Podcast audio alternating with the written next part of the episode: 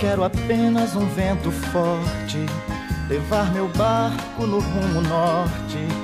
E no caminho que eu pescar, quero dividir quando lá chegar. Clube Pet CBN, com Tatiana Saque.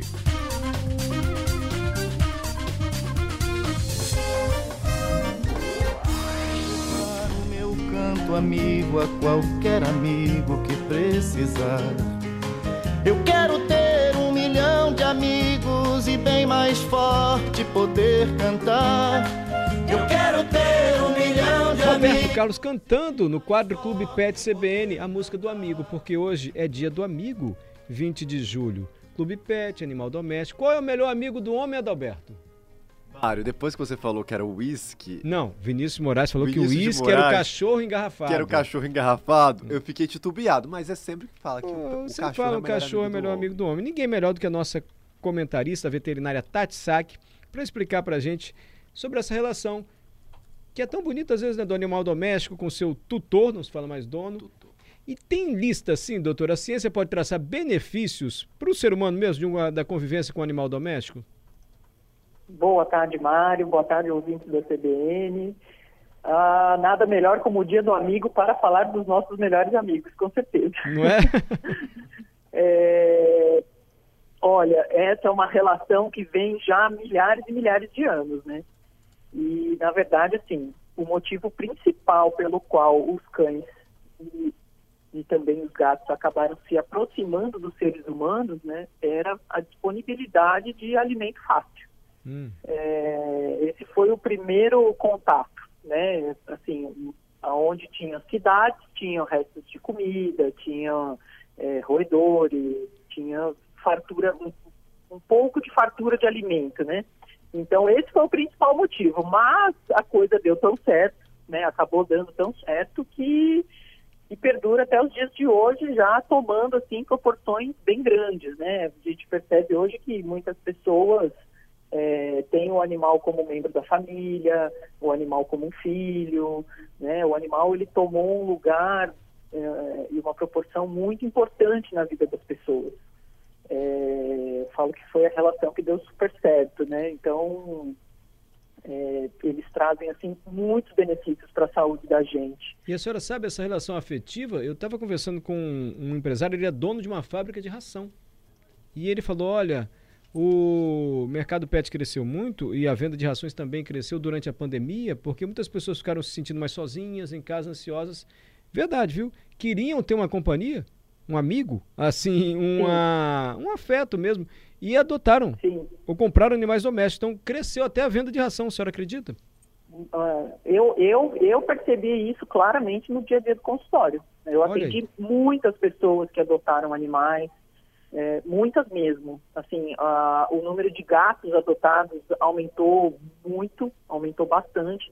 Que o gato é um animal que dá menos, menos trabalho tecnicamente, assim, né, para você mantê-lo, ele é menos custoso e ele acaba dando menos trabalho. Mas, assim, foi muito perceptível essa necessidade do ser humano entrar mais em contato com o animal de estimação durante a pandemia. Foi muito nítido. Uhum. É, a única coisa que a gente tem que fica, ficar de olho, né, a grande preocupação, na verdade, durante a pandemia, é das pessoas é, adotarem esses animais e esses animais, depois da pandemia, é, sofrerem, de repente, por ficar muito sozinho em casa ou por mudar muito de rotina, ou a pessoa não ter como manter esse animal depois né, que a pandemia passasse, que ela precisasse sair aí para trabalhar, enfim. Eu vi também acontecer alguns casos.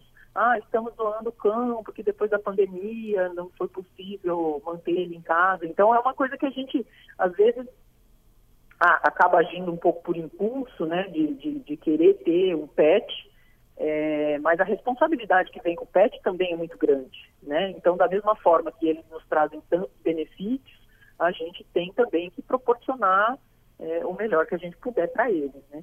Perfeito. Quais são os benefícios assim para adultos e crianças, doutora, de um animal doméstico? Que a ciência já mostrou. Ah, são muitos.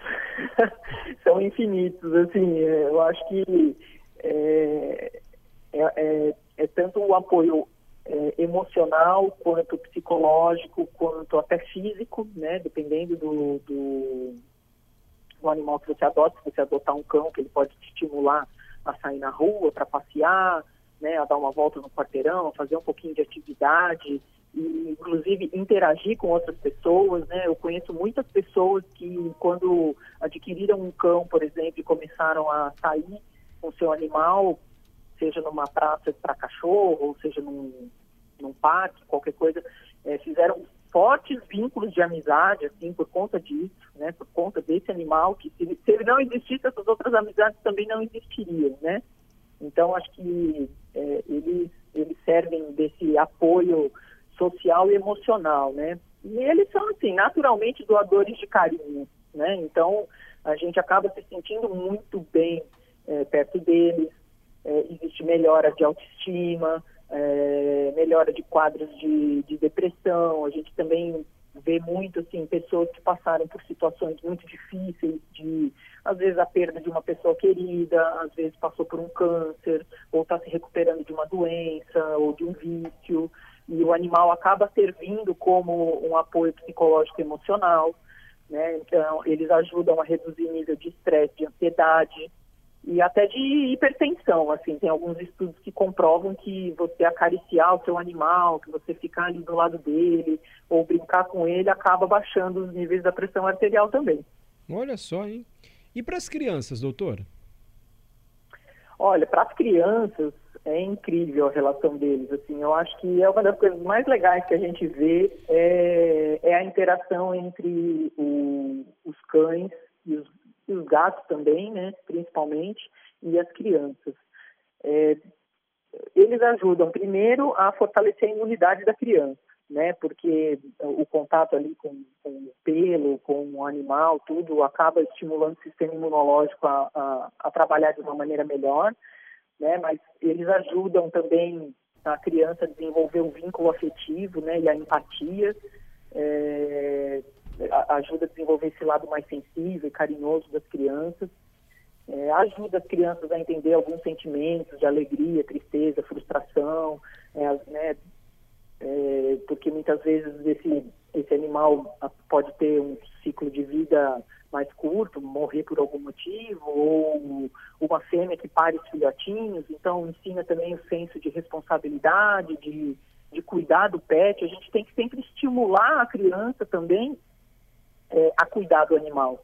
Né? Claro que cada criança, assim, dentro da sua idade, né, com determinadas responsabilidades, mas você pode estimular, ensinar a criança a importância de colocar comida para o pet, ou de trocar água, se for uma criança né, maior, às vezes de recolher o cocô, fazer, ou limpar o xixi, então estimula esse, essa disciplina e essa, e essa responsabilidade, né?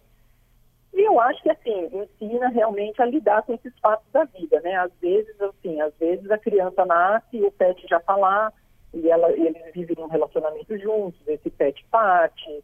É, então, ensina a lidar com, com, com, o ciclo da vida, né? É o Marcos, é, nosso ouvinte, vezes... escreveu isso aqui, olha, adotei um agora na pandemia porque meu filho era muito sozinho. O duro o amor que a gente cria pelo bichinho. Quando a gente perde, sofre muito. Mas também é uma lição, né, doutora?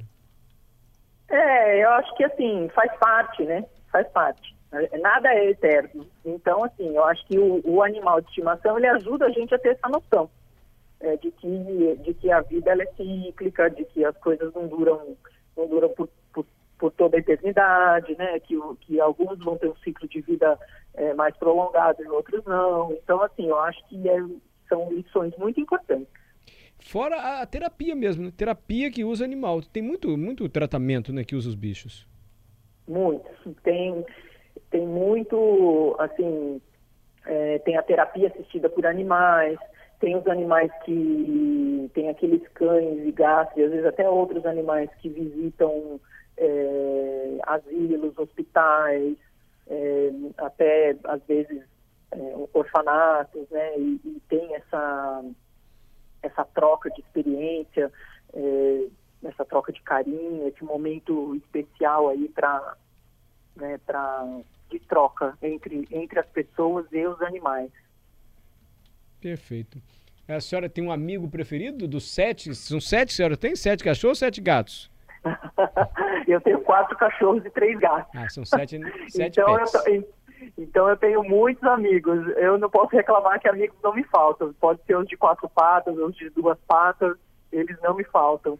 E eu acho que é sempre importante, assim, para os idosos também é muito incrível, mu- é, muitos idosos têm uma relação muito legal com, com os animais, às vezes é, o- é um dos principais estímulos para o idoso, né, a principal companhia, às vezes esse idoso está muito isolado, né, tá pouco, socializa pouco, então o pet tem ali um- um- um- uma ele vai ser um companheiro, né? E vai melhorar o humor da pessoa, quadros de depressão, ajuda na saúde mental. Então, assim, eu, eu sou suspeita. Aham. Tati Sack é médica veterinária. Obrigado, doutora Tati, nossa comentarista, sempre aqui às quartas-feiras no CBN Cotidiano. Boa tarde, obrigado, doutora. Eu que agradeço, até a próxima quarta. Até a próxima quarta.